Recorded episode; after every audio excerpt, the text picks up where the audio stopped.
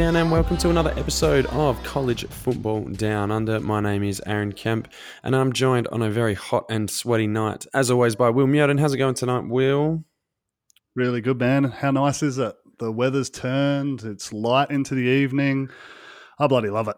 Yeah, it is good. I mean, like, it just, there's parts of my body that start sweating and they don't stop until like March. And it's, it gets at me a little bit. Yeah, I don't know. I across the day, I probably spend all of about thirty seconds outside of the office, so I don't really get to uh, enjoy it all that much. But it's nice to be able to come home and still have daylight, like not Yeah. leave in the dark and get home at the dark. So Don't get me wrong. I I'm- appreciate that. I can get out. Yeah, and I much prefer summer as well. I'm not kind of discrediting those facts. It just 37 degrees on a you know Thursday afternoon, teaching some year nine, some games. Like I'm just like, "Ugh," like just get me some AC here, please. Anyway, let's move on. We've got a bit to get to tonight. We've got the Aussies in action. We've got South Pole. We've got some game previews, of course, on a bit of a down week of college football this week 10. Uh, we've got championship draft to get to uh, bold predictions, and then we go on the punt as well with William. Maybe it's a down week in terms of viewership. Hopefully, Will can turn things around uh, at the bank and maybe actually bring us home a little bit of money. Because if you'd stuck with your 0.25% bank interest, you, pr- you would have been better off. Yeah, I mean they're not taking it away from you unless it's some dodgy bank that's going under. Hey, You're I've certainly watched, better off. I've watched. Underbelly before, and don't be doing any deals with like some shady, you know, dudes in Carlton or anything because you ain't getting that money back. No, Any- yeah, and I mean we've been banging it for a long time now. Just bet against me. That is the return that you want. I mean, I can just tell we're off to a flying start here. The connection is crisp. We are, we're a little bit of a rabble at the moment, not off to our greatest start. Anyway, let's I'm out jump. of beer. Hey, I'm out of beer. That's the issue. I mean, I haven't had anything to thrown this whole drink. I haven't had anything to drink. The English Jess is back. I don't drink as much. She called me fat as soon as she got off the plane. So I like that. Yeah, you would have. Skinny little prick. All right. Before we do get into the rest of this kind of stuff, uh, just a quick bit of news. The NCAA has signed off on, and I'm, I'm careful about my wording here, but signed off on players making money from their likenesses. Now, what is a likeness? What does making money actually involve? Obviously, there is a lot of legislation, a lot of terminology that needs to be unpacked and is going to be under heavy scrutiny as this story continues to develop. But effectively, that means is that players can, or the NCAA, NCAA is looking to investigate a situation whereby players in college can receive reimbursements financially or potentially otherwise uh, for you know uh, ads on billboards, signage at uh, food outlets or restaurants, or as Will likes to get super excited about, uh, a likeness on a computer game uh, such as NCAA football. Finally, we're here. We've got it. It, it. They've they've finally caught up with the times. There's been a lot of legislative pressure with Florida and California uh, officially, you know, releasing bills that uh, has been pushing for this, and that's kind of kicked them into gear. It, it's been on the cards for some time now, but the NCAA are a bit of a old giant organization that kind of need to be awoken from their slumber and it looks like that's that's happened now and we're, we're finally starting to see some positive moves in this space which for me is purely about that video game Yeah, I mean, and and obviously you're getting all the reactions at the moment. Like this is the death of college football. You're turning it into a professional market. All it's going to do is make the rich big schools bigger because they'll just be able to unload money onto recruits. Uh, you know, whether that's done legally or illegally. Uh, you know, th- then there's this view that the big market centers, so schools in big cities like New York's, like your Miami's, like your uh, Los Angeles, are gonna really see the the benefit of this because they're in a bigger market with lots more advertising, lots more companies that are willing to pay money for these players to be in advertisements and things like that. Uh, and there's this, you know, this real concern that we're going to turn it into this complete free market, similar to the NFL or any other professional sport as well. The interesting one on that, just quickly, is I, it's a different world now. I don't think you need to be in a New York or an LA for you to have that notoriety. And I think the NBA has has shown that with a lot of small market teams recently having star power there and and them willing to stick around because you can be a superstar there. Everyone's got the fucking internet now. Everyone can stream anything anywhere. And I think that that availability has kind of broken down a lot of those old stereotypes that you need to be in a big city to be marketable in that city. Yeah, and that's probably a fair point. And not only that, is that these uh, smaller country colleges, I suppose. I say smaller country colleges, but the, the college town life that you get in the Tuscaloosas of Alabama, in the Baton Rouges of LSU, in the Gainesvilles of Florida, all these places, there's still plenty of money pumping through there. So let's not go too crazy and think that these guys are going to turn into millionaires overnight. I am always skeptical about new things, and change always brings some level of skepticism and concern about the tradition of college football. Having said that, I believe the tradition of college football has been undergoing change for a long time. The college game will adapt, it will continue on. Exactly what it's going to look like in the future is a little bit unsure. Now, the NCAA is not going to approve this as a free market straight up. That will never occur under their watch. Uh, they are still, I believe they're non for profit. I don't know if that's actually correct, but I believe they're non for profit uh, as an organization. But there's still plenty of money going through that particular, uh, you know, institution. And on top of that, you've got a situation where it's still not okay to pay players to come to a school. That will never be okay. It's not like your play uh, schools are going to be bidding on players up to you know hundreds of thousands of dollars. That's not going to be okay from a legal perspective. Whether that happens under the table or not is a different story. And the NCAA now. is going to try. Right, exactly. That exactly right. That is happening right now. So the NCAA is going to try really hard to obviously monitor this um, and put in place some some things where yes, players can receive money, but maybe there's a cap on it. Maybe they can only be uh, you know in a certain amount of advertisements or signatures or give away a certain amount of clothing or earn X amount of dollars over a period of their years at school. Um, it is, of course, then taxable income. These kids are going to have to then go and pay taxes on this income, etc., etc. Now, will there still be shady deals? Probably. I think that one exciting thing is you're more likely to keep college athletes in school for longer because that is as marketable as they will ever, ever be. I think someone like a uh, who's a good example? Trace McSorley, maybe at Penn State. Now, he's not going to go on and have a big, illustrious, money making professional career. He just doesn't have the body type, shape, and NFL prospect that some of these other players will. However, in college, he was an uber. You know, he set all the records at Penn State, and he was uh, the biggest name there for his four years. So there's a chance for players like them to stay longer, which is fantastic as well for the college game. Yeah, for sure. It's going to be interesting to see how this one plays out. I think there's still a, a, lot of work to be done, and that and that's good. There needs to be a lot of work and thought put into this to to find the right balance and to understand what some of these changes will mean. Because it, on the surface, it might look quite simple and, and straight up and down, but there are a lot of nuances, and, and some of which what you've just spoken about there is going to be good and some of it not so much. So that needs to all be thought out before finalizing what the model is going to be. Absolutely. And just before we do finish up on this, whatever situation or whatever rules are brought in, there will be unexpected results or consequences of those particular rules. There always, always is. Um, and that is something that will just have to be overcome uh, as it happens. And this will probably not be in place for a number of years yet. We could be talking two, three, four years before it gets through all the courts anyway. Um, but there is change on the horizon, that is for sure. Yeah, I mean, from everything that I've read, it's looking like the the start of the 21 season is what they're shooting for. So maybe not as far as you may think. Yeah, I'd be surprised if that got through because it can get held up in court in America. I believe their legal system.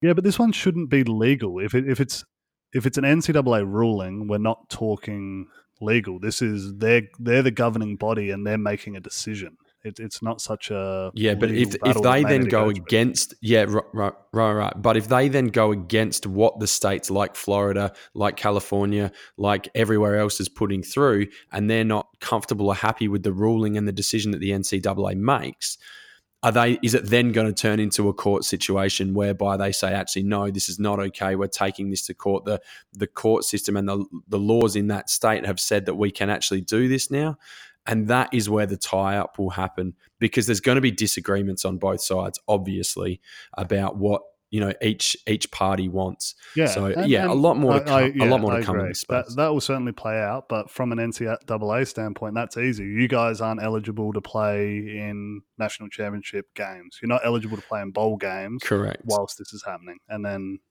yeah, that, correct. Quite the motivator. Yeah, for sure. All right, let's not get hung up here too long. Uh, Aussies in action. Now, we didn't hit this on Sunday night's recap. So, take us through the top punters. We've got a few uh, Ray Guy Award nominations starting to come out for season 2019. I saw Lou Hedley's name come up, the punter from Miami. Um, but who is leading the charge for the Aussies at this stage? Yeah, so another great week uh, for the Aussies this week, and it's been a fantastic year so far.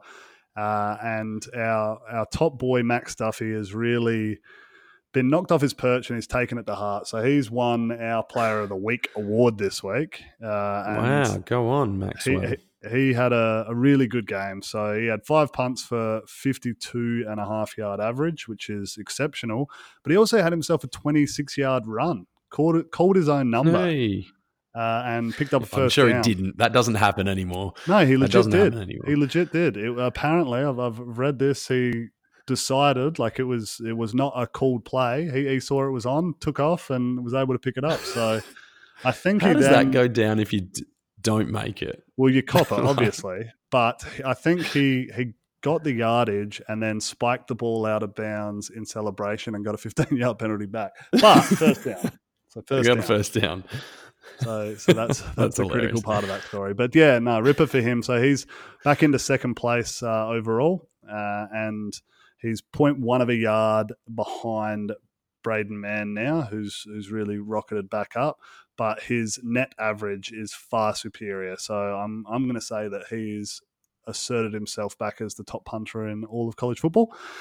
Uh, after that, we had your boy Louis Hedley at Miami, had a ripper game. Uh, he had the seven punts at an average of 45.9. So he's been really good for them actually this year. He's moved himself up into the top 20 and uh, has been quite impressive down the stretch. I think he's going from strength to strength, we've seen this year. Uh, Trent Schneider had a busy day with seven punts uh, at an average over 41 yards. Uh, John Haggerty at Western Kentucky. Only had the three punts, but an average of 48, which is really, really good. Uh, Arryn Siposs at Auburn in their uh, disappointing loss to LSU punted the ball 10 times. So that's busy. Uh, an average of 46.2 is really good over that too, because there are a lot of times where you're going to have a shortened field. So you're not going to get an opportunity. Like you're kind of restricted in how many yards you can possibly get out of that. And I don't know when when Bo Nix is your quarterback, you're probably kicking on longer fields rather than shorter ones. But sure. hey, perhaps I don't know. He he was exceptional though. Forty six point two is good, and Ben Griffiths is another one who's really coming into his own at USC. Had a bit of a slow start to the season, uh, having c- come across from the Richmond Tigers, uh, but he had another four punts at an average of 46. So it looks like he's got a, a really, really bright future ahead of him. Uh, and, and those are probably our top performers across the week. Yeah, and you can see that some of these guys who have got that AFL background and they're into the system for or into Division One football punting for the first kind of the first half of the season, it really starts to click at the back end. So good to see some of these first year uh, uh, FBS players really starting to take hold and and really get a feel for the punting game as well. All right, take us through your South Pole. Probably not too many changes, I don't think, Will, but take us through uh, any changes in your make believe top eight. No, so not not all that much has changed in my poll. And you would think that might be strange because it felt like there were upsets last week and there was a bit of carnage and there's a bit of change in the AP land. But I've said it before and I'll say it again the sign of a good poll is a relatively steady poll because it means you're on the right track. You've called the right things early on, and things aren't changing from that. If the things you don't constant- want your polls to be quivering. That's what you don't Well, want, and your if it's polls in- not quivering. So if that's it's good. going up and down and all over the shop, you want it to be steady and firm all the time, I think. So for mine, not a lot of change this week. Ohio State still one, Alabama still two, Clemson still three, LSU still four, representing the first at large part. Then Penn State move up from six to five as the second at large bid. Uh, Utah moved from seven to six uh, as the Pac 12. And I will step in here and say I had swapped out Oregon to Utah. And I think last week really highlighted that decision or justified that decision, is, is probably a better word there. Because you bloody pumping your own bloody drum. I know you don't pump a drum, but your pole is pumping and you're banging your own drum. I think is what I'm trying to say. Yes, and I, I think sometimes you need to do that when you make a right call because it doesn't happen on the punt. So if it's going to happen on the pole, then I need to talk myself up about it. So they Yeah. look really good, uh, and I still think they're the best team in the Pac-12. Oklahoma have slid down to seven, so bit of a bit of a controversy, I suppose, with Baylor still being undefeated in the Big 12. But for mine, Oklahoma are still the much better football team, and even though they had that tight loss, their overall slate and how impressive they've been in the other matches has me ahead of Baylor. Uh, and then I have SMU still in at eight, which is great. This is where I've got an issue with the South Pole. SMU is making up numbers there, and you're admitting it because you've got some, you've got a one-loss team well ahead of them. You're not even really considering SMU, and you're saying that yes, they are better than the next best team, whether that is Florida, who's I- ranked at number six in the AP poll, whether that's Georgia, uh, whether that's Auburn, would- whoever it might be. If if I didn't have a group of five set nomination and I had to pick uh, an at large bid, I would have Georgia, but only slightly ahead of them at the moment. Only slightly. It's like neck and neck. So my first one out is Georgia, but I've got the two of those like right next to each other. Then I've got Cincinnati. Then I've got Auburn and Wisconsin. Wow. So teams like uh, well Minnesota eight no we know you don't rate them a six and two Michigan team at fourteen. You've got okay. We won't dive into it. we won't go down that rabbit hole right now, but yeah, um, it'll be interesting to see how this week plays out, and as we continue to move through this slate of conference games and, and see where teams end up and how this all shakes out because I still think there's a big hole there as SMU takes on Memphis this week. Speaking of which, let's jump straight into game previews. Like we've said, a bit of a down week, but potentially a chance for a few big games and, and for some teams to get a bit shook. I don't know if that'll actually happen, but uh, maybe so. So, Friday morning, we start with Baylor and West Virginia. This game's in Waco. West Virginia's lone Big 12 win is against Kansas, but coming off a bye, I don't see any reason why, Matt Rhule won't have Charlie Brewer and the Bears firing. Yeah, no, I, I think this is a, a bit of a dangerous one because the Big 12 is good. They, they should win this one comfortably, but th- that's, I guess, what has me nervous in this one.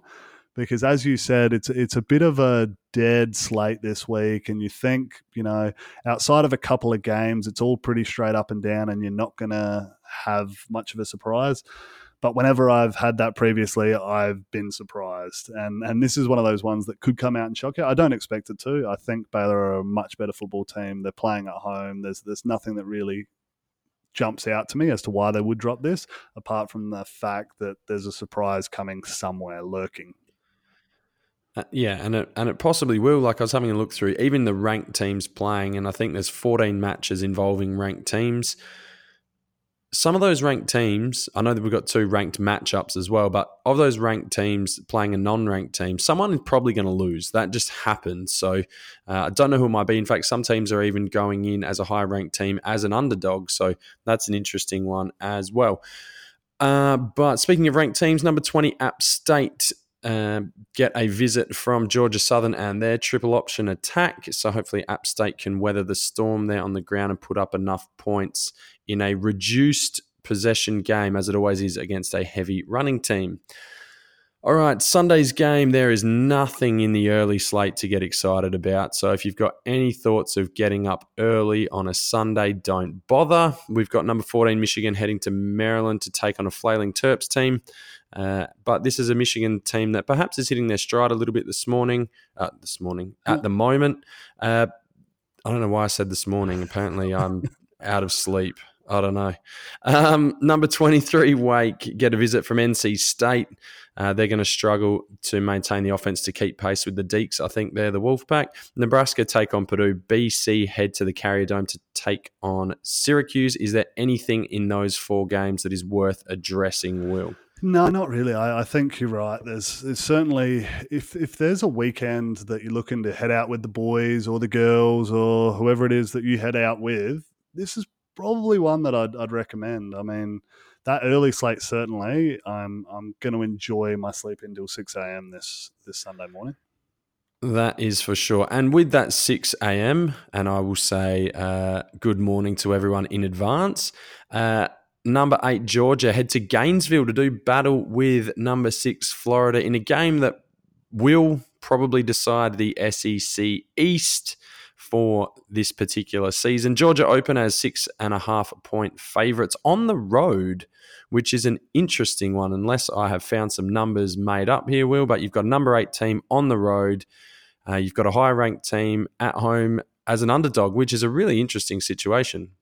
Yeah, because the punters know what I know in that Georgia is a better team. I don't know why the AP pollsters have got this hard on for Florida. And I know I've been quite disrespectful of Florida all year and, and they've kind of uh, outperformed my expectations, but Georgia are a better football team. I think this one will be close. I, I, I think the six and a half is probably a bit more. If I had to lean, I would take the points there, but I think Georgia will win. I think it's a one score game, but I think Georgia are on the right side of that. And that's on the road in a hostile environment that we've seen out at Gainesville there. So, I yeah, I, I have Georgia as a better team. It's just that this is a, a tough spot to be in, and, and you're battling it out for the top of the SEC East.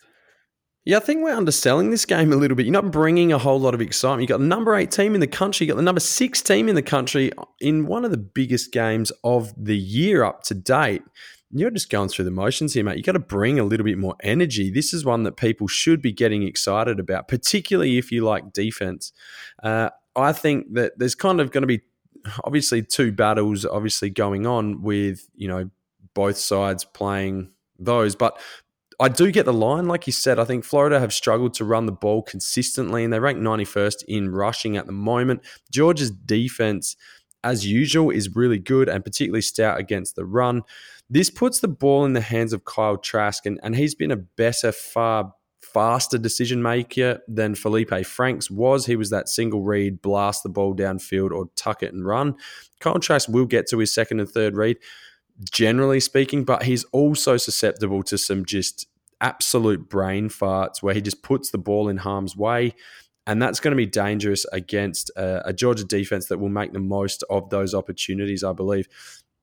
On the other side of the ball, you've got Georgia's possession orientated rushing attack, and they'll attempt to wear down a defense that prefers to rush the passer than stop the run. That that Florida defense really with uh, Greenard and uh, Zuniga and those boys really want to get after it from a pass rushing perspective, but don't won't like being run at all game.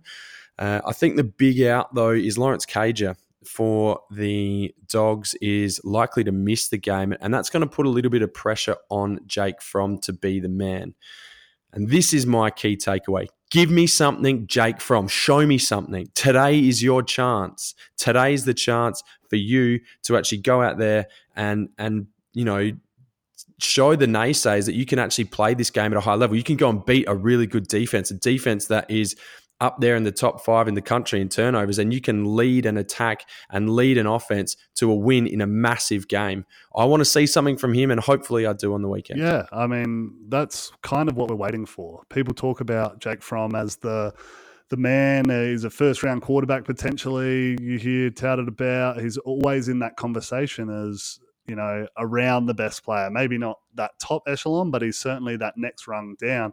But then you look at his performances and he does what's asked of him and not really much more than that. And he does that really well. And, and that's kind of what he needs to do. And that's why they win a lot of games. But you're right. He, he hasn't, we haven't seen him take that stranglehold of a game and, and show that he is that man that you want to see from a quarterback. That, that's, that's what's needed to succeed. Sometimes you want to be able to play within your team and, and do your role, but sometimes you need to elevate your team. It needs to be on you to do it. So I'd love to see it this week as well. I'm, I'm right there with you. That would be a great result. I, I just don't think this will be the spot that a smart coach would ask it to happen. I think they're going to lean on that run game. They're going to let D'Andre Swift carry the ball 30 times and, and back themselves in with their offensive line to move the ball forward five yards a, at a time and, and get it done that way.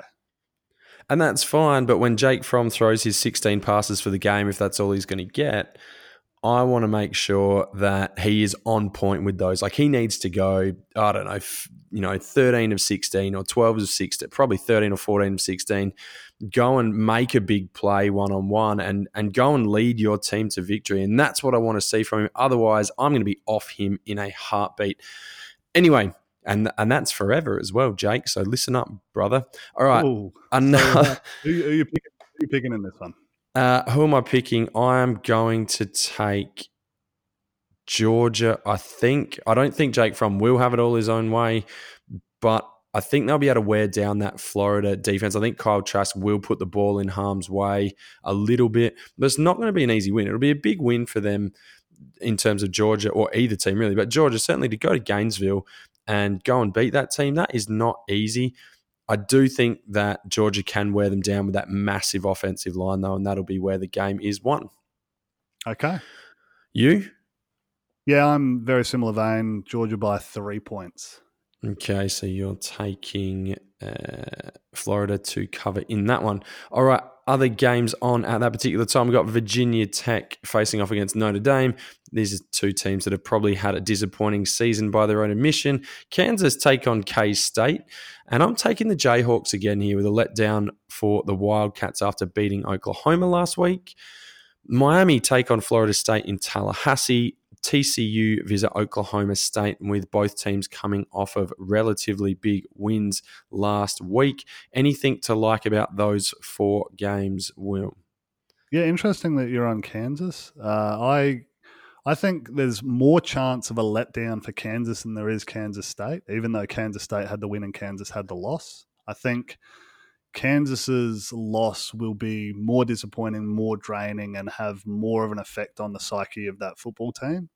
Where Kansas State can take a whole heap of confidence out of winning a game that they I don't know. I guess probably should have, but then quite easily could have had taken away from them at the end of that one there. So I think they go in with all the momentum, and they haven't lost to Kansas since 2008. I, I don't see that changing, even though this is better than Kansas have been since probably 2008. I don't see this being the week for that. So you don't think Kansas's amazing win over Texas Tech last week will have any bearing on their uh, way to win this week against the Wildcats? Uh, no, I, th- I, think I think they're the ones due for a, a bit of a letdown. Okay, whatever. Okay, so what about the TCU Oklahoma State matchup? Obviously, TCU uh, had a, a, big upset win, really, and uh, Oklahoma State getting over the top of Iowa State last week. I mean, to me, it kind of seems like the team that can sort of settle the the fastest and and the quickest. Uh, Oklahoma State haven't played real well in Stillwater this year. Uh, hopefully, that they can get that pass game going and, and really torch that TCU defense early.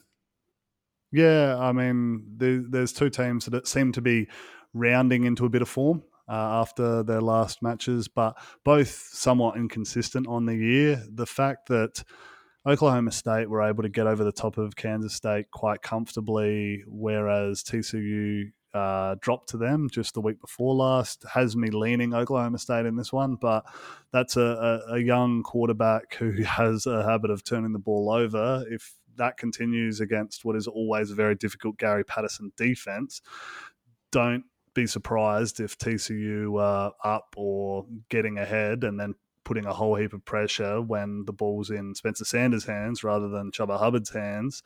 Because if that team's ahead and they can lean on the run, they're going to be in a much better position than if they're behind and, and needing some playmaking and smart decision making at the quarterback position. Yeah, for sure. And the Horn Frogs have got some really good skill position players. Obviously, Jalen Reagor, we talked about. He's been a little bit down this year, hasn't put up real gaudy stats by any means. Um, but Darius Anderson at the running back position has been fantastic. And Max Duggan has been a bit of a surprise at quarterback as well for TCU. All right. Uh, staying in that kind of early little time slot, we've got number nine Utah heading up to Husky Stadium to take on Washington. Utah go in as favourites, but I'm taking Washington to win this one. I've been impressed with Jacob Eason recently. Uh, we wanted to see more out of him and his giant pro style six foot six prototypical uh, NFL quarterback body, and he has seemingly come on a little bit. Utah are great on defense, and Zach Moss is obviously a fantastic running back, but I think they're a little bit predictable. I think Washington State's defense is good. Um, and Washington's offense is going to have opportunities to move the ball more consistently, both through the air and on the ground. I think Utah's a little bit one dimensional. Having said that, they know they're one dimensional and they come out one dimensional, and that's what they do, and they do it very well. Uh, I just think Washington at home aren't going to they're not going to lose to Oregon and then Utah at home in the same season. I just don't see that happening this year. Yeah, see, I disagree with you strongly on this one. I have Utah winning this one and winning it quite comfortably. What you didn't mention at all uh, in in your little wrap there was Tyler Huntley, the, the quarterback at Utah, and I think that's probably I knew you were going to pull me up on that. Well, it's a little bit disrespectful because to this point in the year, he's rated as the most efficient quarterback in all of college football. So the the numbers that he's put up, whilst aren't spect- spectacular, he is uh, been really really good with what's being asked of him. And I think that's a, a, really important point in this one because yes, they have Zach Moss. They they know what they're about. They have an identity of playing good football and running the ball well. But what makes that all work and what pulls that all together is having Tyler Huntley, who is a bit of a dual threat, is a threat running the ball himself, but then is hitting at a, an incredible rate at the moment, not turning the ball over, making the right decisions. I think he is going to have a very good day. And this Washington team is down on the teams that we've seen over the past couple of years, where on the other side of it, this Utah team is better than we've seen out of Utah for as long as I can remember. So I expect them to continue to roll and, and not be tripped up in what is a tough road match out at uh, Washington. Where's their little hometown? Mate, you are asking the wrong person. Seattle. Seattle? They play out of Seattle. Seattle. Yeah. yeah. Come on, dude. We know this. We know things. All right. Um, moving on. Uh, I'm still taking Washington that one. Uh, in the SEC, Mississippi State and Arkansas square off Pitt and Georgia Tech in the ACC, and then another Pac 12 matchup in Oregon State and Arizona. None of those are really probably worth watching. I don't know. Maybe if you're an Oregon State fan, you're like, hey, we can get to six wins and get to a bowl game. They probably need to win this one against Arizona. Apart from that, I don't really see anything too exciting in those three matchups either. No, nothing doing for me there either. All right, in the 10 o'clock time slot, we have got number 24, Memphis, getting a visit from number 15, SMU. This one's in the Liberty Bowl, a nice little stadium that we visited after dark one night, which sounds creepy, slightly homoerotic, but it certainly was neither of those two things. Shane Buechele has been phenomenal for the Mustangs, leading the number 15 passing attack in the country, but they do go in as underdogs. Uh, and I don't know how I really feel about this one. I mean, when you simply compare like opponents, both struggled with Tulsa. Memphis lost to Temple while SMU did handle them comfortably. What did this tell us? I've got absolutely no idea. I'm going to take the Mustangs and I'll go into a little bit more about them and their offense just a second. But what are your thoughts on Memphis and SMU? Yeah, I was surprised that the line was as much as it is at, at six points with Memphis being favourite. I figured it was going to be a close game, and I had this as more of a pick 'em because SMU have been more impressive on the year so far, but it is played uh, in Memphis, and that's going to certainly swing things the Tigers' way. I am kind of a bit on the fence in this one. Like, I, I feel like I really want SMU to win, but something's nagging at me telling me this is a spot for the Tigers. This is a team that has been good for a number of years now, and they know what these sort of matchups are about. They're accustomed to playing at the top of their conference and battling it out for a spot to be able to go to their conference championship game. SMU, that's not the case. This is all foreign territory for most of these guys, and that has me a little nervous. Yeah, I mean that makes sense, but do you think Memphis would be favourites if Tul- if they lost last week? If Tulsa, the Tulsa kicker from 29 yards makes that field goal, you know, Memphis aren't ranked then, and they've got a loss next to their name against a, an okay Tulsa team. Uh, you know, do, do SMU then go in favourites? Yeah, I mean that's a very good point, probably. But then, what happens if Houston had have got over the top of SMU on the other side of that? Ah, but they didn't, my friend. They didn't. um, the other thing I will uh, mention is that SMU have done a really good job of defending the run this year. They're only conceding 3.4 yards per tote, which is good for 24th in the country.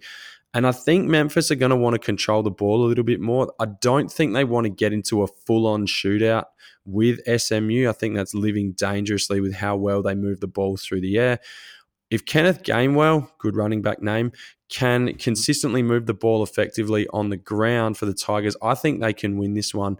But I'm going to take SMU uh, outright. I think that they will get over the top of Memphis uh, in what will be what will threaten to be a blowout, but won't be in the end. It's a little bit like the uh, sorry, threaten to be a shootout, but won't be.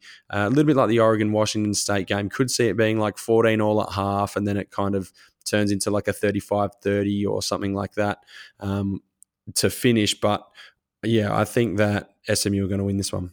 Yeah, I'm with you. I am in agreement, uh, not with a whole heap of confidence, but I think that they will win. And those points there, I mean, that that would give you nice juicy odds. So depending on how things go in the earlier slate, if uh, I've got a little bit of money to play around with, I might even throw some at that That's a lie. Well. That is a lie. That is one hundred percent a lie.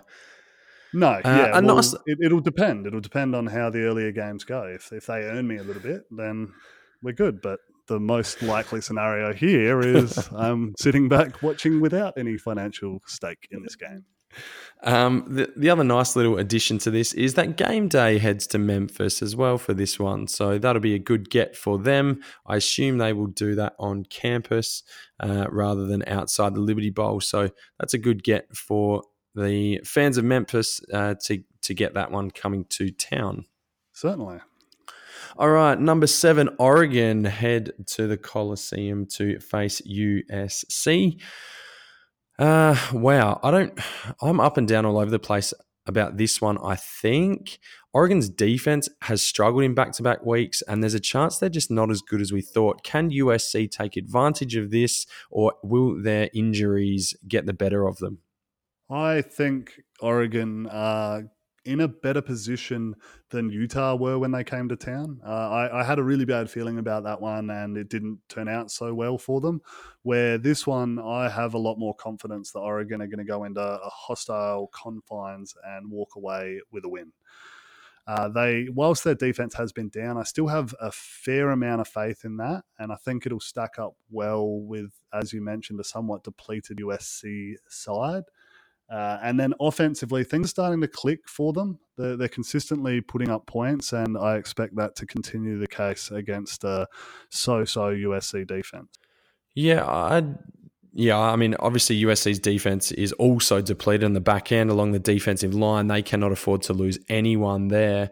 Uh, but it's been interesting watching the Trojans turn to that real spread out uh, passing offense to keep pace, which has been really, really good to watch. And if they stick with that full time next year, they look a far more threatening team doing that than running this pro style kind of uh, offense with lots of uh, you know 21 personnel or you know going that single back but certainly tight ends and and all that in the game so i think that's the way that they should go and especially with that air raid background that uh, offensive coordinator graham harrell's got they need to stick with that i think it's actually going to be the team that takes their opportunities early in the game that is going to win this one. The team that doesn't have to press as much will come out on top.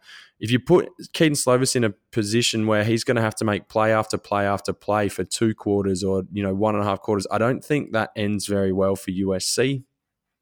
Uh, I do think though that USC will be geared up for this one, which is probably you know an obvious statement, but yeah, they beat Utah in a game that I think they probably should have lost. I think Utah actually controlled that game. They got handled by Washington, handled by Notre Dame.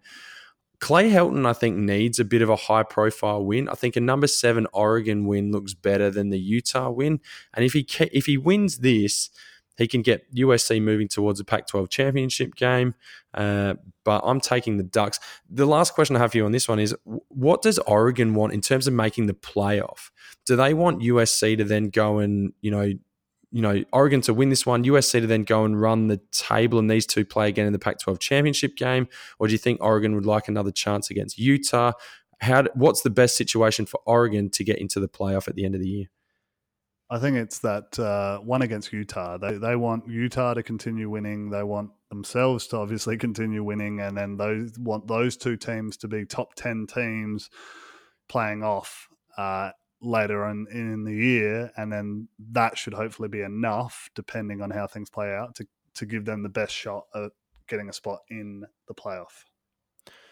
Okay, I still think they're on the outside looking in, but um, yeah, certainly Oregon fans will be hoping that they can continue to roll through their Pac 12 slate. The other games on in the kind of later morning, we've got Colorado and UCLA who are starting to play some okay football, and Fresno State and Australia's team, Hawaii, kick things off as well deep into the early afternoon, actually. So uh, that one is played out at Aloha Stadium, I believe.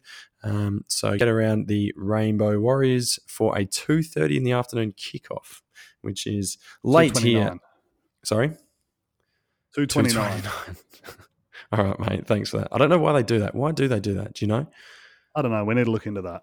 Yeah, they always kick off one minute before the hour or half hour. I'm not exactly sure why that is.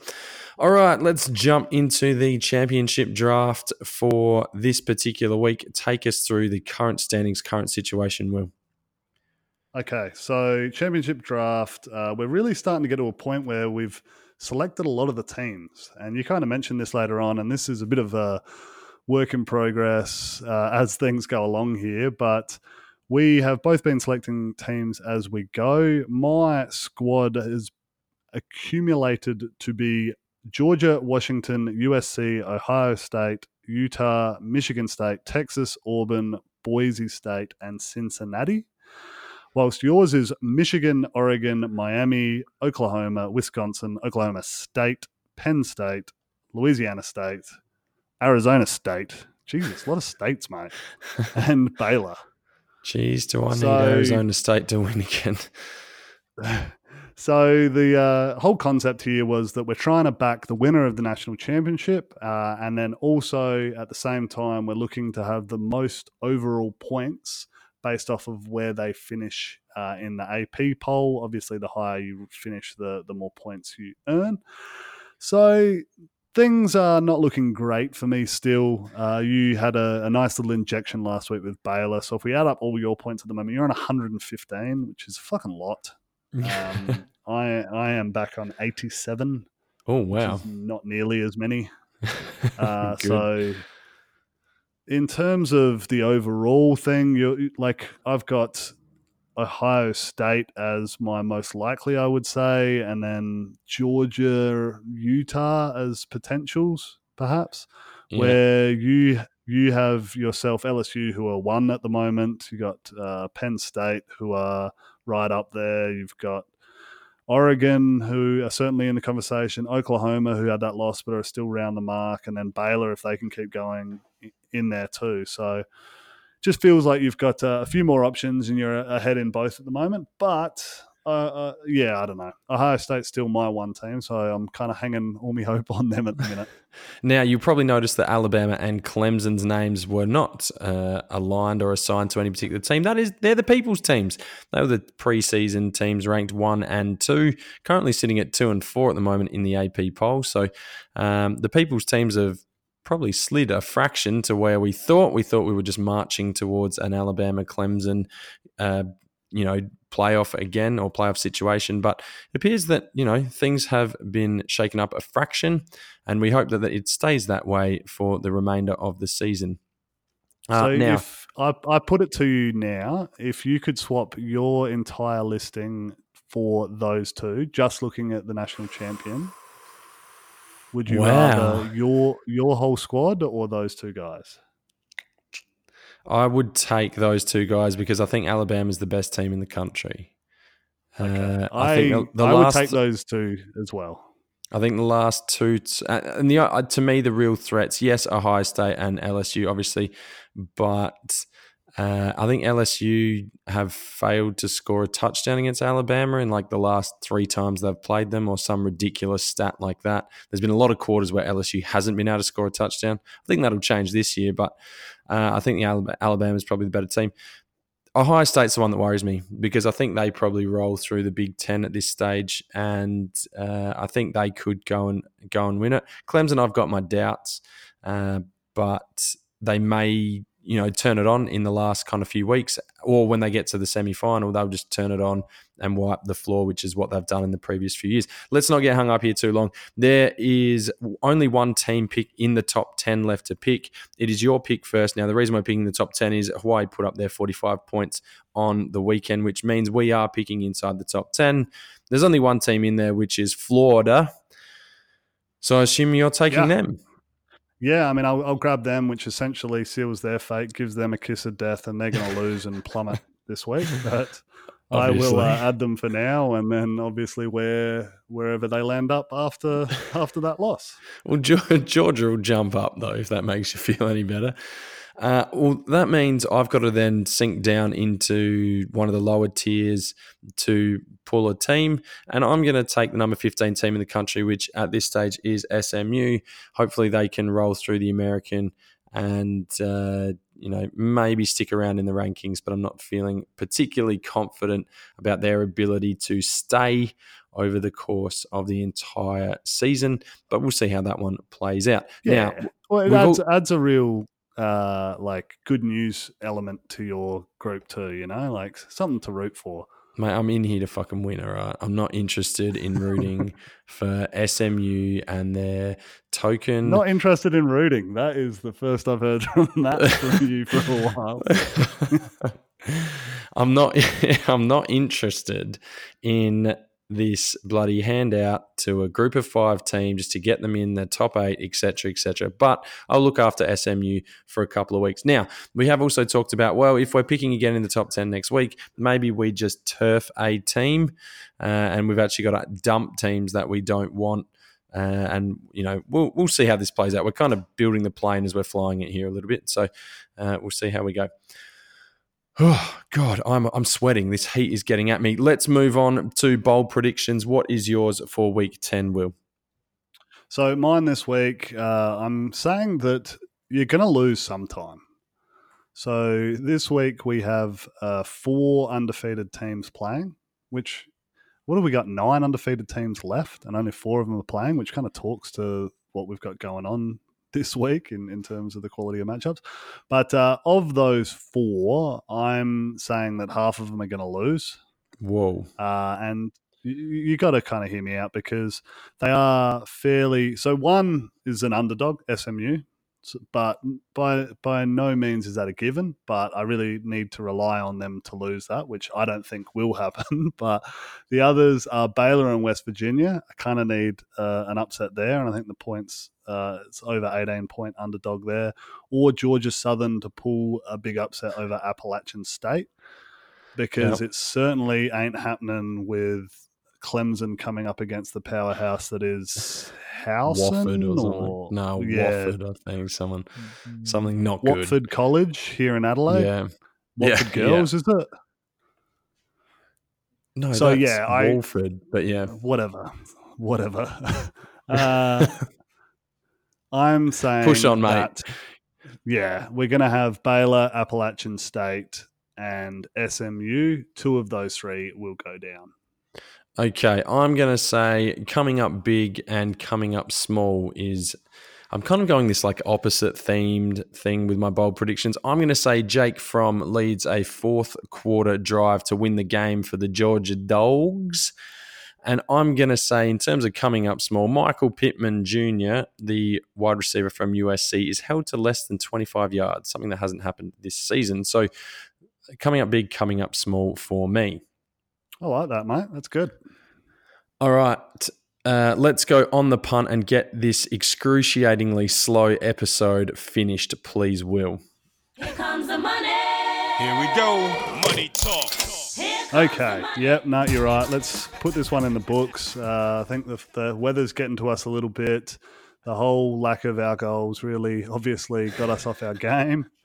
But I'm going to finish it off with a bang. I'm going to I'm going to throw some picks out there, and maybe I think normally we put out such a good product that this week it's opposite week. You know, we, we don't have a great slate of games, so that's disappointing. We haven't had the best of shows, also disappointing. But that also means we're going to make a shit ton of money on the punt. Okay, take us through it.